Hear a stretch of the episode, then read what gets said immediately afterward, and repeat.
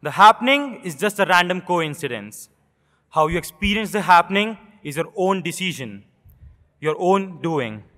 In other words, your karma. A heartfelt greeting to the audience present here. Today, I, Khushi Jain, and I, Rushildani, will be the host of the session. The speaker invited today needs no introduction to us.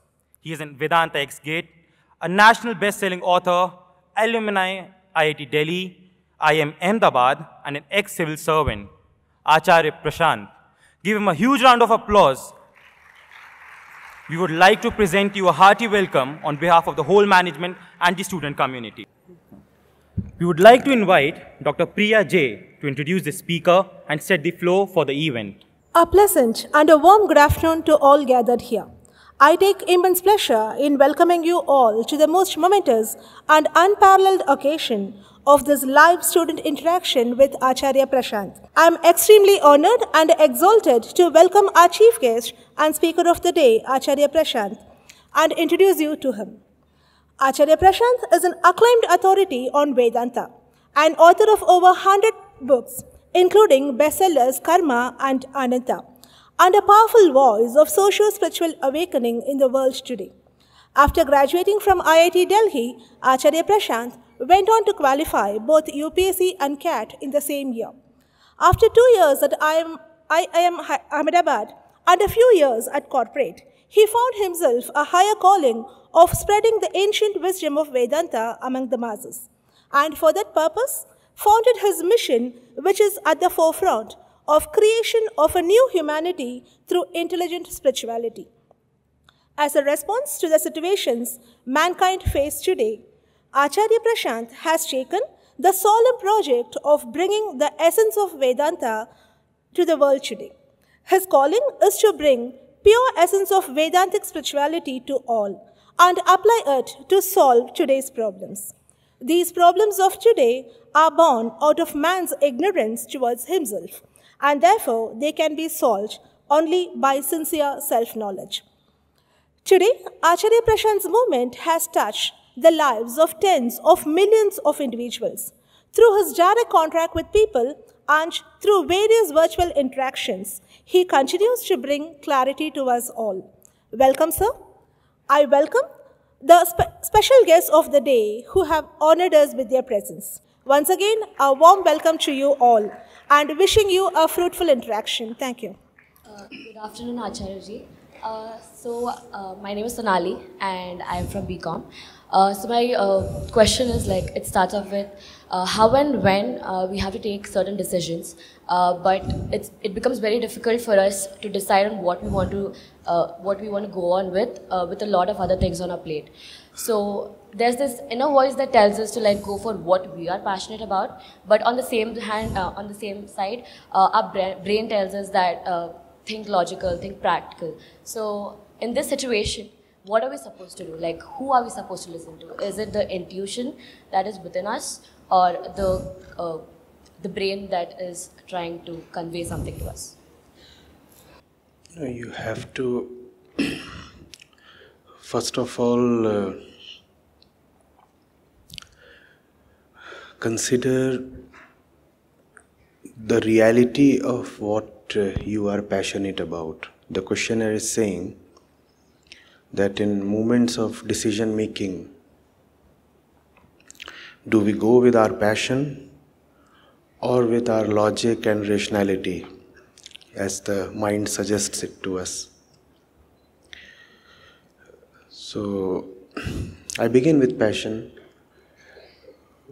First of all, inquire into it, and that should be the first thing, because one is obviously biased towards her passion. Even if the mind is suggesting other things, we all feel like following the course of our passion. Since passion appeals so much to us and we feel like leaning towards it very automatically, why not figure out the truth of the passion? What makes you passionate about something? From where did one pick up her passion? Was one always passionate about such a thing? Because, you see, there are certain decisions that require a lot of investment. Sometimes when you decide to follow the direction of your passion, it may consume a lot of your time, your energy, and also the decision might be not easily reversible. So before you commit yourself to any such thing, especially the thing you feel strongly passionate about, it is important to inquire a little.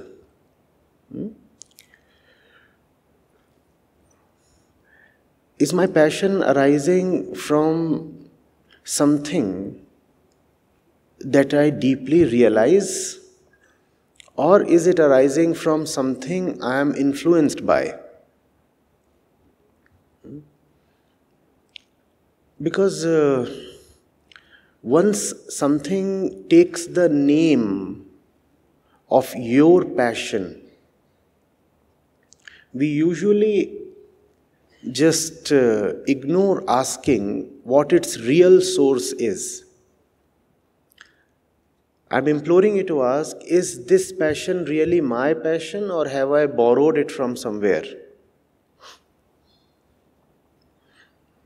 In India, for example, a lot of people would be passionate about the sport of cricket.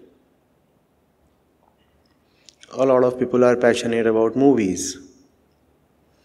Would you be passionate about the same sport were you born in Brazil or Russia, or even in China or in the US? So is this passion then really yours? Till your class 12th, you lived at a certain place and there was a certain environment. And then let's say you come over to Bengaluru. And here the environment is totally different and it captivates you. There is a lot of glamour, glitz, attraction. It starts possessing you. And certain elements of your environment you start feeling very strongly about. And you start saying, this is what I really want. Now, is that what you really want, or is that what you have been made to really want? Is that me, or the forces acting upon me? It's a very crucial question, especially in the life of young people. It must be that way. Unfortunately, often it is not. We do not give it the importance it deserves, this question. These feelings, these passions, where have I gathered them from? We believe, and it's just a hollow belief, that whatever we feel is something internal to us.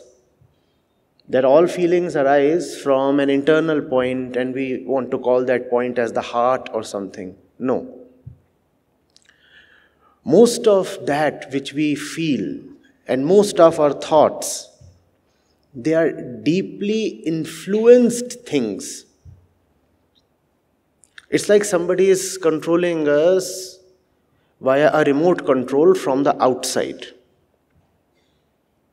And we are dancing to an external tune, singing somebody else's song. And not only are we dancing to somebody's tune and singing somebody's song, we also feel that the song and dance is our own. It is not. And because it is not your own, very soon you will be disillusioned. Very soon you will find no sense in that music, in that dance, in that passion, in that feeling. in that attraction, all that will lose meaning. And then what will happen? Because we are disappointed with one external influence, we simply become open and available to another external influence. And then something else comes and possesses us. And for a while, it gives us hope. We start calling the new feeling, the new passion, the new whatever as our own. So passion is a wonderful thing. I really want more people have the courage to follow their passion. But as I say that, I also realize that in the name of passion, all kinds of conditionings and influences and therefore bondages operate. Conditioned passion is deeply dangerous. There would be nobody right now in this auditorium who would not be passionate about a thing or two. All of us have our own pet passions. The problem is they are neither our own nor are they our pets. You call something your pet only when you control it, right? A pet dog. Our passions are not controlled by us. Instead, they control us. How are they our pet passions? And they are not ours. It's like we have been hypnotized and something totally external, something totally unrelated to our own reality has entered us, captivated and possessed us. And so deeply that we do not remember or realize that there was a point when this meant nothing to me, and there will be a point when I will be disillusioned from this same very thing. But at this moment, I'm captured, I'm hypnotized. I'm so captured, I've started calling this as my passion. No, that is not your passion. You'll drop it. And when that moment comes, there is a lot of pain. Not only is there a lot of pain, already a lot of wastage has happened. And that wastage cannot be recovered then. Therefore, the advice is two-pronged. Yes, go the way of your passion. Logic must be used to determine how to succeed in your passion. Logic does not come first. Obviously, passion comes first. The use of intellect is to find the way to the destination you are passionate about. The destination has to be determined by passion. Logic has to be used to find the route to that destination. True. Fully agree. But there is a great danger when we say this, and I'm repeating this, because that which you call as your passion is mostly a false passion. We keep falling in love. We keep slipping this way, that way. And then when we stumble, fall, get hurt, we get up and say, oh, I don't know what happened to me. Was I drunk or something? It's a nice realization. It's just that we don't stay with it. We realize that the last affair was a bad one, and then we walk into another one of the same kind. That's the truth of our passions.